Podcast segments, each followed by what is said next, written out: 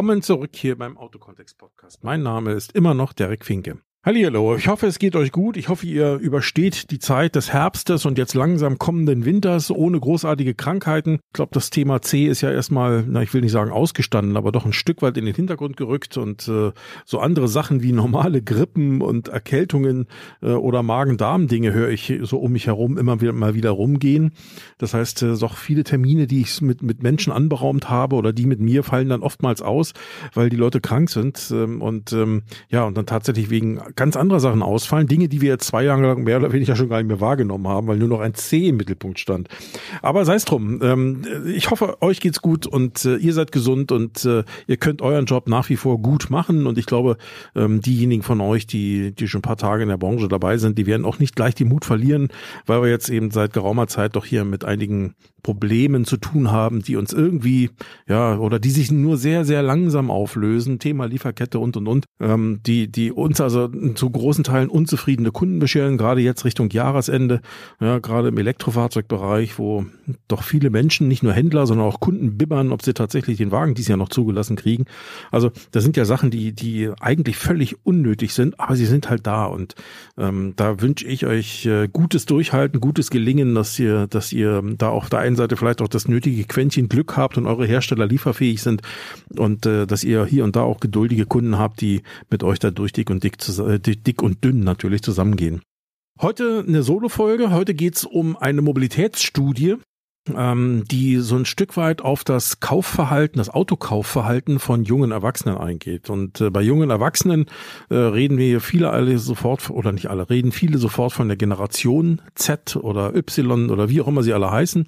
Ähm, und ähm, ich halte da ja nichts von, das weiß der eine oder die andere, denn äh, für mich ist Generationendenken reines Schubladendenken. Und ähm, wenn man sich hier und da in den sozialen Medien öfter mal rumtummelt, gerade so auf LinkedIn, ich bin ja eigentlich fast nur noch auf LinkedIn aktiv, alles andere, Instagram gucke ich mal, aber ansonsten bin ich ja gar nicht mehr aktiv in den, in den Netzwerken. Aber was ich da inzwischen so sehe an Generation Z-Beratern und an auch an Stimmungsmache, jung gegen alt und die Alten wollen uns behindern und die lassen uns nicht und bla bla und die Alten sagen, die Jungen sind doof und faul und können nicht. Und also da gibt's viel Schubladendenken, was aus meiner Sicht eben auch befördert wird durch dieses Denken in Generationen, in diesen Schubkästen, wenn man so möchte. Und ich glaube, das ist völliger Unsinn. Das muss alles nicht sein. Äh, und im realen Leben ähm, ticken die Uhren anders als ähm, in diesen Selbstdarstellungsplattformen. Nichtsdestotrotz ähm, finde ich die Studie gut. Klar, die ist überschrieben mit dem Titel Mobilität und Autokaufverhalten der Generation Z. Wie soll es anders sein? Ähm, das ist aber in Ordnung, da kann ich ja mit umgehen. Ähm, herausgegeben übrigens von einer Unternehmensberatung von der Firma Horizon, ähm, die in der Nähe von Stuttgart, glaube ich, angesiedelt ist. Äh, relativ junge Unternehmensberatung. Ähm, ich glaube, was die Firma selbst betrifft, aber auch was die Menschen betrifft, die dort arbeiten ist im Automotive-Umfeld tätig, also kommt aus der Szene, wenn man so möchte, ist also nicht nicht ganz unbeleckt. Und äh, ja, die haben sich mal Gedanken gemacht ähm, um die Frage, welche Rolle spielt das Thema Auto eigentlich überhaupt noch für die junge Generation, also für die junge Käufergeneration? Und ähm, das ist ja schon ganz spannend, gerade für uns hier im Autohandel, denn wenn wir uns mal erinnern oder vielleicht entsinnen oder nochmal in unseren in unserem äh, kleinen Hirn ganz hinten links da rumkramen und überlegen, wie ist das denn bislang an uns rangetragen worden, das Thema nachfolgende wachsende Käufergeneration und Auto, ja, dann lief uns ja allen eigentlich immer nur noch ein eiskalter Schauer über den Rücken. Ne? Also die wollen alle kein Auto mehr fahren, die machen alle keine Führerschein, die wollen, wenn ein Auto, überhaupt gar keins besitzen, ähm, die wollen nur noch Flexibilität und und und. Das waren ja oftmals so Begrifflichkeiten, die wollen alles nur noch online haben, die wollen eigentlich gar keinen menschlichen Kontakt mehr haben und und und.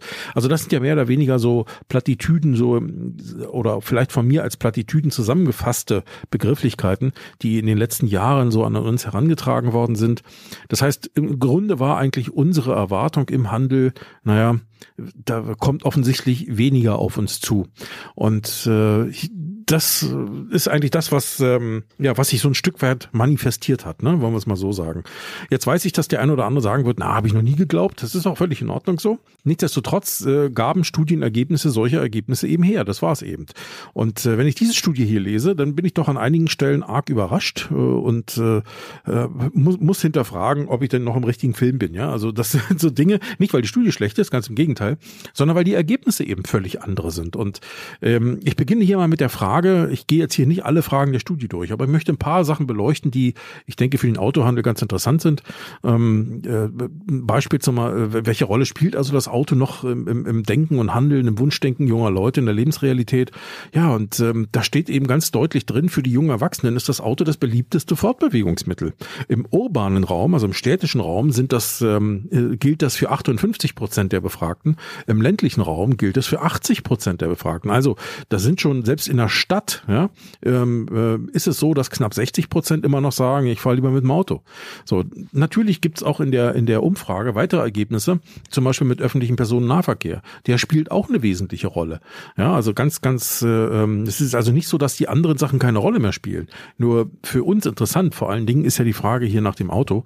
Und ähm, ja, da muss man schon sagen, also das sind ja Ergebnisse, die bislang zumindest bei Umfragen eigentlich keine großartige Rolle mehr gespielt haben, wenn man sich das überlegt. Übrigens, ähm, das Auto ähm, wird im Durchschnitt zu 67 Prozent genannt. Äh, zu Fuß übrigens wird schon zu 66 Prozent genannt, ist also der größte Konkurrent äh, in Sachen individueller Mobilität für das Auto, ist nicht etwa ein anderer Verkehrsträger, sondern sind die Füße. Also die Leute gehen dann in vielen Bereichen eher zu Fuß. Ähm, öffentliche Verkehrsmittel liegen bei 54 Prozent und dann kommen Fahrrad, E-Bike mit 42, ähm, Zug, Fernzug äh, kommt erst mit 23, viel später E-Scooter mit 13, Motorradroller mit 11 und Carsharing, wie zum Beispiel Now oder sowas, ähm, kommt dann mit, äh, mit eigentlich erst am Ende. Wobei auch da teilt sich's auf im urbanen Raum, na, beim Carsharing elf Prozent und im ländlichen Raum nur vier Prozent. Ist ja auch irgendwo nachvollziehbar. Also wir sehen, das Auto hat nach wie vor seine Berechtigung, auch bei der jungen Zielgruppe, auch bei jungen Menschen. Ist also nicht so, dass die sagen, lass mich in Ruhe mit dem Auto. Ähm, und äh, ja, insofern ist das doch schon mal eine relativ äh, ähm, äh, überraschende Erkenntnis, ähm, dass, dass auch äh, die nachwachsende Käufergeneration nach wie vor sagt, nee, Auto ist für mich wichtig. Ja. Eins äh, sollte man allerdings äh, wissen, sich entspannt zurückzulehnen und zu sagen, ja, ist ja klar, ne, ist ja super, ist ja doch wie früher. Ähm, das würde ich nicht sagen, denn in den Details der Studie kann man sehen, dass sich doch vieles, vieles verändert hat und dass eben auf den Autohandel ähm, dennoch große Herausforderungen zukommen, um diese Käufergeneration auch zu erreichen und auch zu bekommen und eben auch zu halten. Also da ändert sich schon viel. Die, die gute Nachricht ist, sie sind nach wie vor da und sie interessieren sich nach wie vor für das, was wir tun. Allerdings reicht es eben nicht aus, einfach nur so weiterzumachen, sondern man muss sich in vielen Bereichen eben anpassen. Ähm, und ähm, ja, also von daher, das ist schon interessant, ähm, diese, diese Ergebnisse einfach mal so zu sehen. Wenn ihr im Hintergrund immer mal ein Mausklicken hört, dann ist das meine Maus, also nicht wundern. das liegt einfach daran, dass ich hier ähm, an meinem Rechner vor mir sitzend, äh, nee, Quatsch, der vor mir steht, ja, der Bildschirm, dann immer mal ein paar, ein paar Grafiken aus der Studie offen habe, auf die ich dann hier mehr, mehr oder weniger versuche mit einzugehen. Ähm, ein Punkt vielleicht noch, ähm, was, äh, was steckt eigentlich hinter dem Thema, ja, ich will noch Auto fahren, ja, ich will auch ein Auto haben. Ähm, da gibt's ja im Regelfall immer Motive dafür. Keiner kauft sich ein Auto, weil er sagt, Auto halt, ne? Sondern da gibt's im Regelfall ja Motive dafür, was verbinde ich also mit dem Thema Auto. Und ähm, da steht äh, der Punkt Freiheit an, äh, mit Abstand an erster Stelle. Äh, und dann folgen relativ nah beieinander Punkte wie Lebensfreude, Abenteuer, Sicherheit. Ich denke mal, Sicherheit ist auch der, der der Corona-Krise geschuldet. Ähm, Individualität und Entspannung, also das sind Punkte, die, die relativ nah beieinander liegen. Ähm, und dann kommt nochmal wieder mit ein bisschen Abstand das Punkt, der Punkt Stolz, ja, ähm, Faszination, dann als weiteres, dann mit nochmal größerem Abstand der Punkt Status. Also Status ist kein großes Thema für die junge Generation in, in Bezug auf Autofahren im Durchschnitt. Ähm, insofern ähm, ähm, ändert sich da schon das eine oder andere, ja, auch was den Umgang mit dem Thema betrifft. Also wenn man jetzt mal überlegt, äh, was könnte das unter Umständen heißen, wer jetzt aber denkt, ja, gerade beim Thema was denkt, was heißt das jetzt? Wer jetzt aber denkt zum Beispiel Status, ja Gott, wenn die alle keinen Status mehr haben wollen, ähm, dann interessieren die ja keine, keine Premium-Marken mehr. Ne? Ganz im Gegenteil. Äh, es wurde auch gefragt, welche Marken sind denn für euch besonders relevant? Ja? Da, da wurden alle deutschen Premium-Marken aufgezählt. Also das sind die mit Abstand äh, ganz vorn stehen ähm, im, in, im Willhaben-Denken. Also insofern ähm, der, der Punkt Premium-Marke zieht nach wie vor, aber vielleicht eben nicht aus dem Grundstatus, sondern vielleicht aus anderen Gründen, die mit Premium-Marken verbunden werden. Hat vielleicht was mit Qualität zu tun, hat aber was mit Faszination zu tun, hat auch was mit Individualität zu tun in mancherlei Hinsicht, ähm, aber vielleicht eben auch mit dem Punkt Lebensfreude und Abenteuer. Das könnte auch da rein interpretiert werden. Also insofern ähm, der Punkt Status an sich zieht nicht mehr und ich glaube, das ist eben auch ein Punkt, wie gehe ich zum Beispiel auf Käufer zu. Ja, also mit dem Punkt Status, guck mal, was der hermacht, äh, da, da kann ich offensichtlich bei den Leuten kaum noch punkten, sondern da muss ich andere Punkte, ähm, andere Themen ein Stück weit in den Mittelpunkt stellen um die Leute dann auch tatsächlich für das Thema zu begeistern. Ja.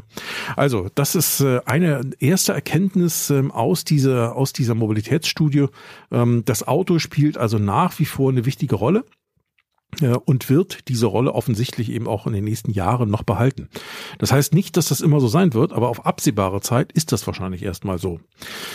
Ähm, der zweite Punkt, den ich sehr überraschend fand, wenn ich ehrlich bin, ähm, ist die Aussage der Studio, dass ähm, 73 Prozent der jungen Autokäufer nicht wissen, was ein Autoabo ist.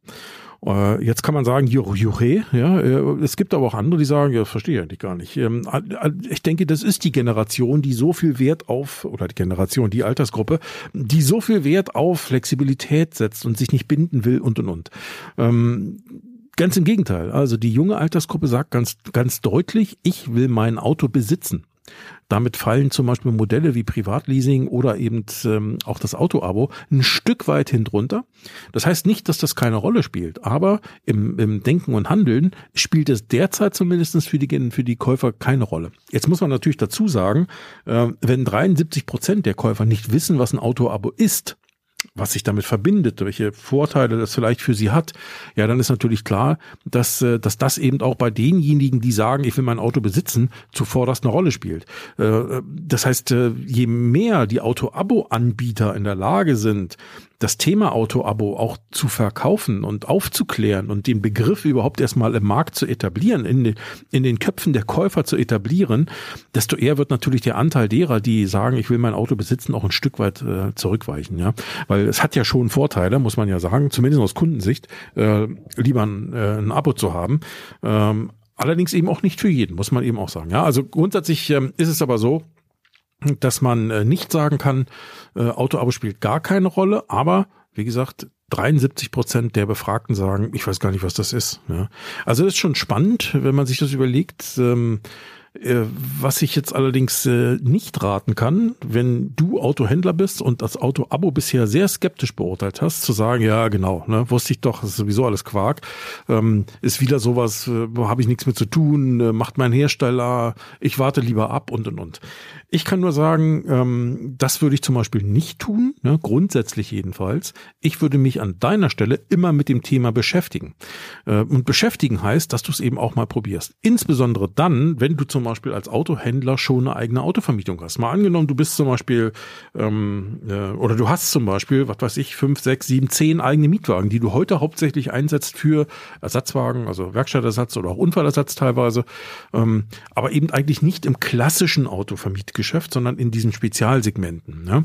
Dann hast du aber schon die Grundlage, weil Auto-Abo ist am Ende nichts weiter als Autovermietung. Das heißt, du hast eigentlich schon alles, was du brauchst. Du müsstest im Marketing noch einiges tun. Ne? Also wie gehst du auf Kunden zu, die du damit erreichen willst? Und du musst dir natürlich überlegen, wie kann ich das abwickeln? Immer vorausgesetzt, du hast auch Auto, die, Autos, die du da reinsetzen kannst.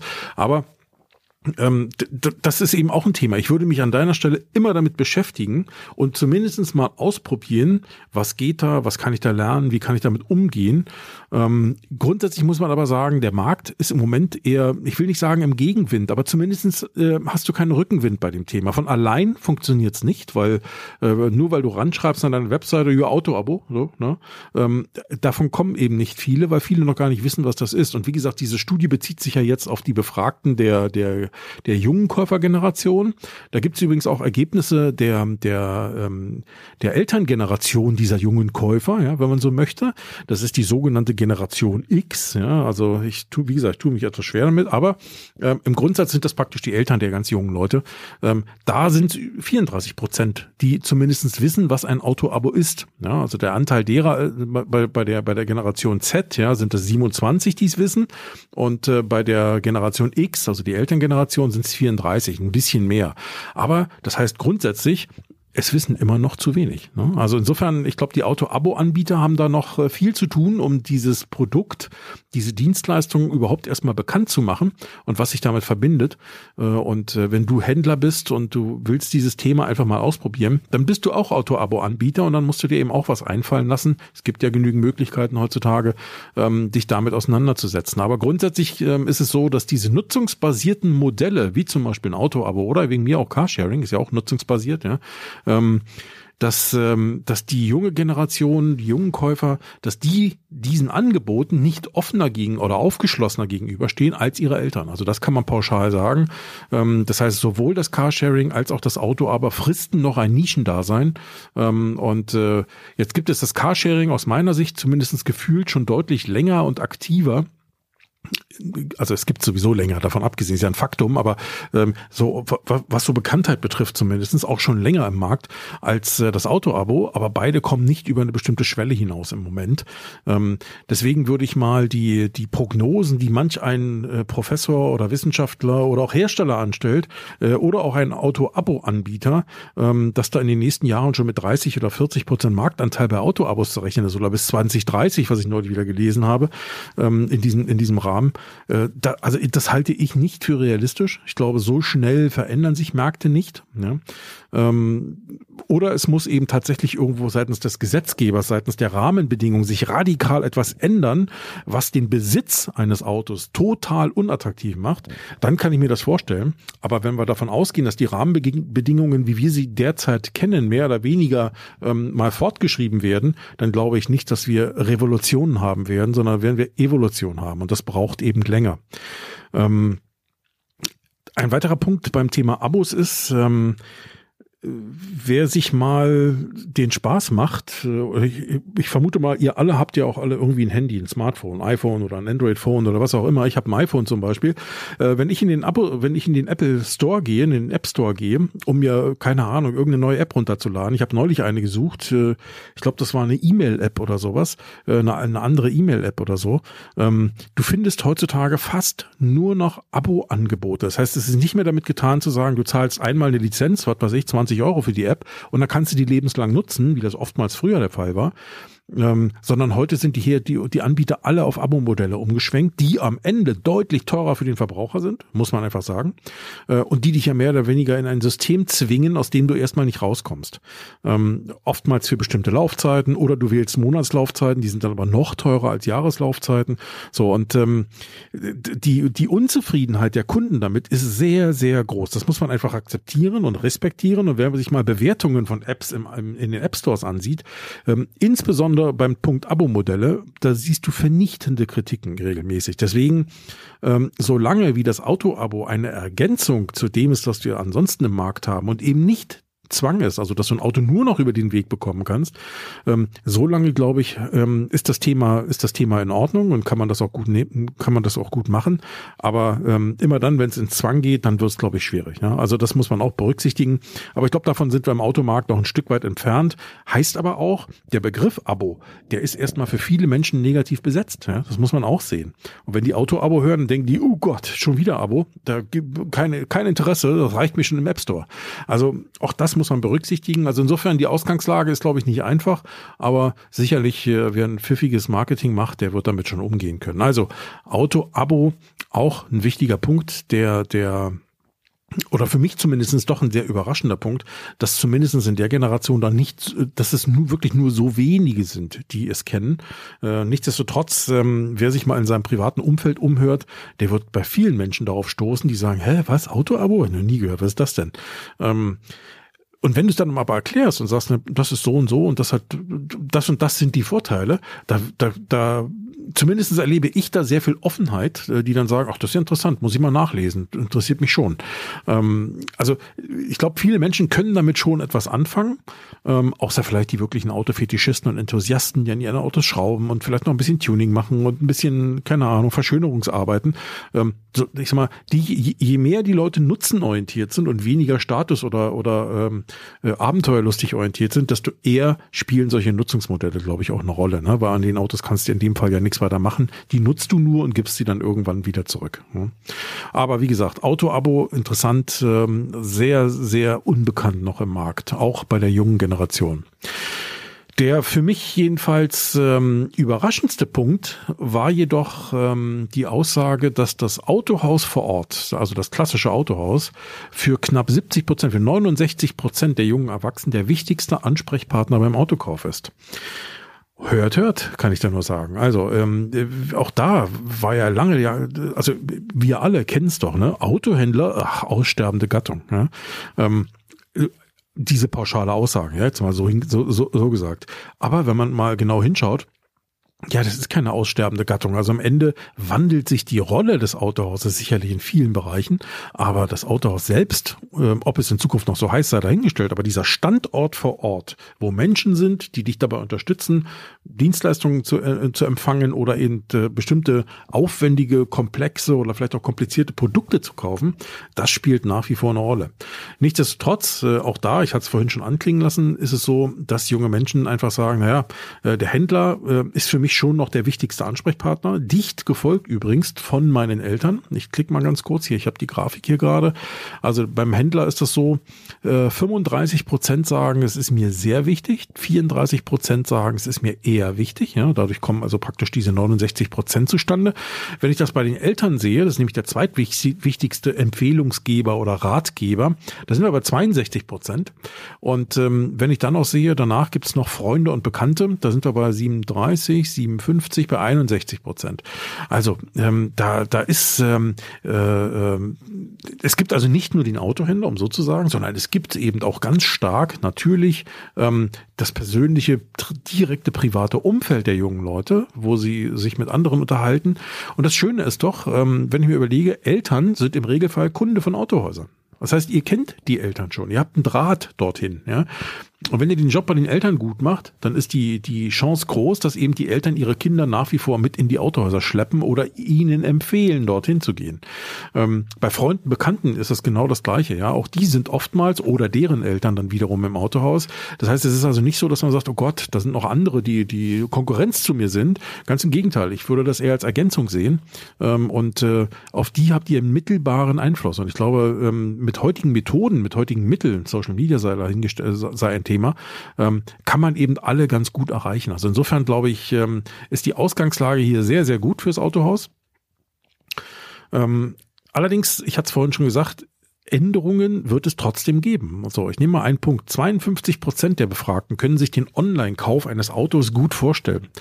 Das heißt, äh, die Generation ist da sehr, sehr offen. Ja? Äh, die erwarten mehr oder weniger auch, dass ihr online, dass ihr digital eben nicht nur eine platte Webseite habt mit schlechten Fotos und äh, keine Ahnung, ja, wo nicht viel los ist, auf mal Deutsch gesagt, sondern sie erwarten eben digital tatsächlich sowas wie ein digitales Autohaus. Das wird erwartet. Ja? Also ähm, in die Richtung müssen sich alle Händler weiter orientieren. 49 Prozent sagen zum Beispiel der jungen Neuwagenkäufer, 49 Prozent der jungen Neuwagenkäufer sagen, dass YouTube ein wichtiges Medium bei der Informationssuche ist. Also wenn die Hälfte der jungen Neuwagenkäufer sich in YouTube daran orientiert, was sie unter Umständen beim nächsten Mal kaufen sollten, ja, dann ist die Frage, warum überlassen wir YouTube eigentlich freien, also äh, sind mal Menschen, die nichts mit dem Autohandel zu tun haben. Ähm, die Hersteller sind dann nur bedingt aktiv. Äh, wenn du dir mal anguckst, was sind die erfolgreichen YouTube-Kanäle rund um das Thema Auto, ja, dann sind das alles Leute, die keine Autohaus-Vergangenheit haben. Ja, klar gibt's hier unter Ausnahmen. Es gibt einige Autohäuser, die sind sehr aktiv, ja. Aber die großen Millionen Abonnenten, ähm, da sind wir, reden wir über andere Accounts, über andere Leute, die, die, die sich da engagieren. Und ähm, da ist die Frage, warum kann ich als Autohaus nicht Wege finden, da eben auch mitzugehen? Ne? 49 Prozent erwarten online personalisierte Vorschläge, welche Autos und Ausstattung zu ihr passen oder zu ihm passen. Da sind wir wieder beim Thema digitales Autohaus. Äh, das heißt, ähm, wenn jemand, äh, ich nenne es mal platt, sein, sein Profil, zum Beispiel sein Fahrprofil oder sein Anspruchsprofil äh, digital hinterlegt, ja, dann erwartet er, dass er praktisch oder sie Vorschläge bekommt auf Basis dieses Profils, welche Autos und Ausstattung passen jetzt zu ihr. Und ganz ehrlich, warum sowas eigentlich noch keiner gebaut hat, ist mir völlig schleierhaft. Ich weiß, Kamato hat sowas mal gehabt. Ähm, ich muss ehrlich zugestehen, ich weiß gar nicht genau, ob sie es derzeit noch auf ihrer Webseite haben. Sie haben es lange drauf gehabt.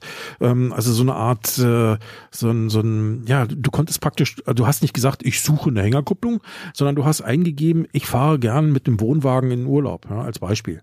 Ähm, das heißt, die haben dir mehr oder weniger äh, so, eine, so eine emotionsbasierte Suchmöglichkeit gegeben haben, du haben, haben dich praktisch über Fragen aus deinen, zu deinen Lebensumständen zu einem passenden Auto geführt. Und das ist ja schon der Weg in die richtige Richtung.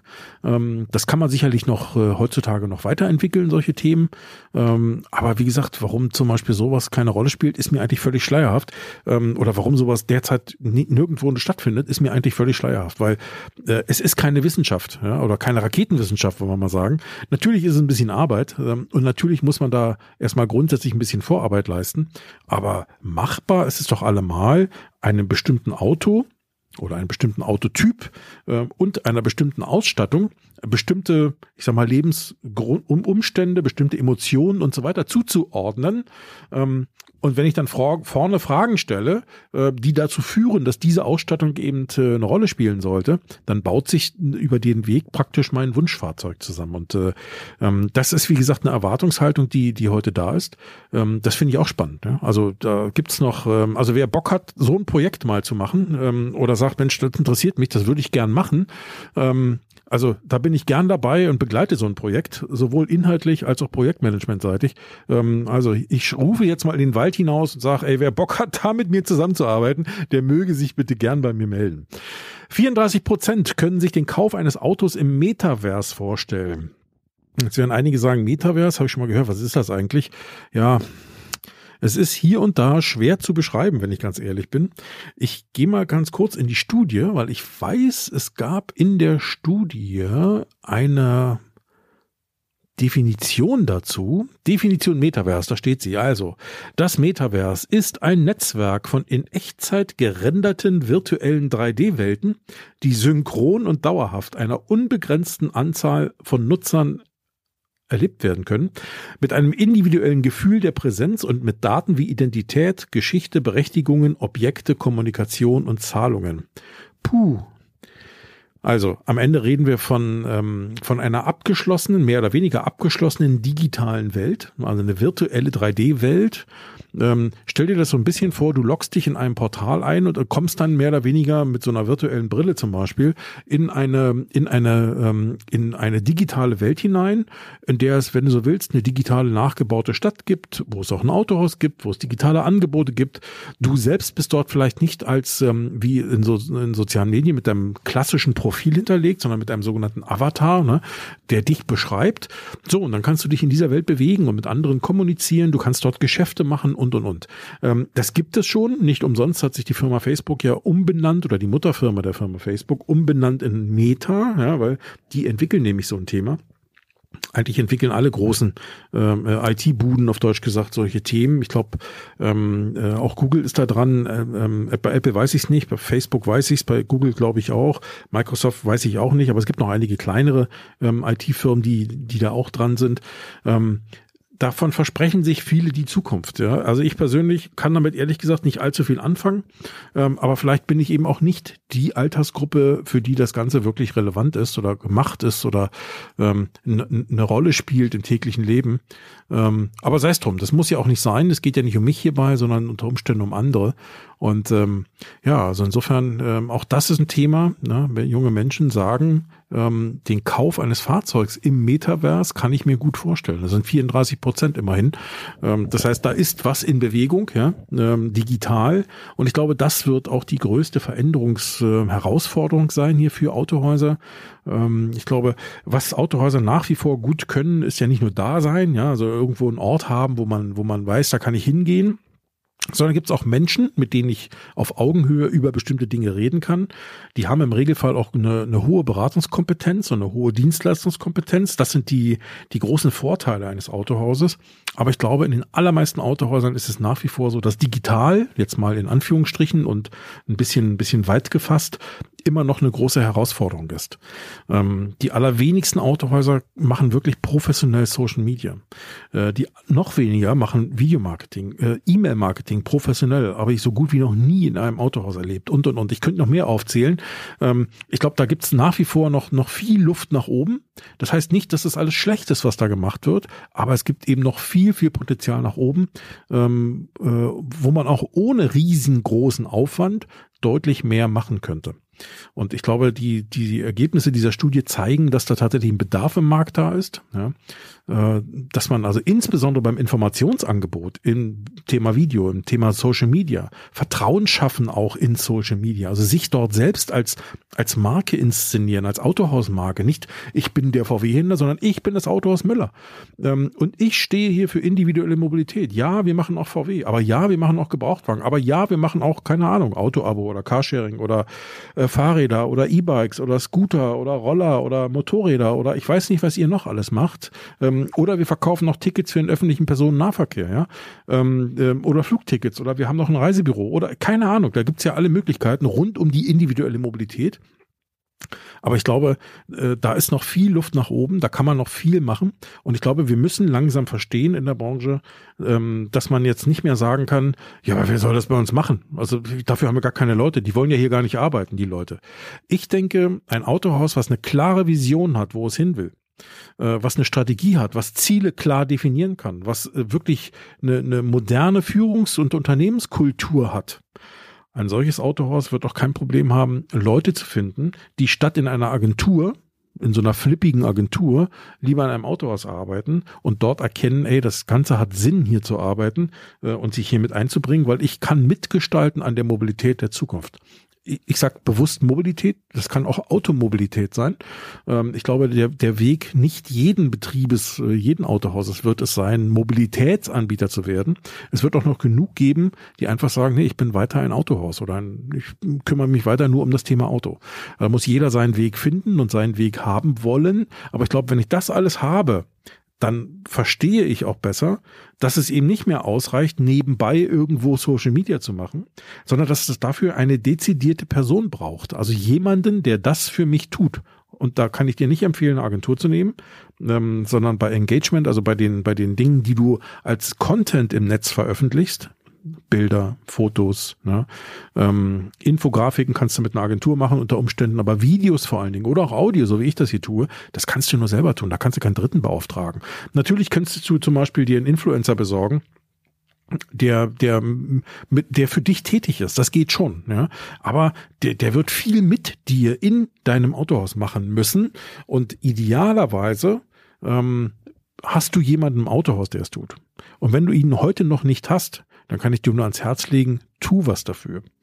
Äh, was es auch braucht, sind Online-Berater, also Verkäufer, die heute vielleicht noch klassische Autoverkäufer sind, ähm, die sich mehr und mehr äh, weiterentwickeln, auch zum digitalen Autoverkäufer, zum digitalen Autoberater oder Mobilitätsberater. Was passt überhaupt zu dir, du Kunde? Und dem dann dem Kunden dabei helfen, dem Interessenten, dann seine, seine individuelle Mobilität, was auch immer da sein mag, ähm, tatsächlich auch zu finden. Also ich glaube, da gibt's da gibt's Entwicklungen, die müssen wir einfach mitgehen, die müssen wir unter Umständen sogar aktiv gestalten, also nicht nur mitgestalten oder reagieren, sondern agierend unterwegs sein.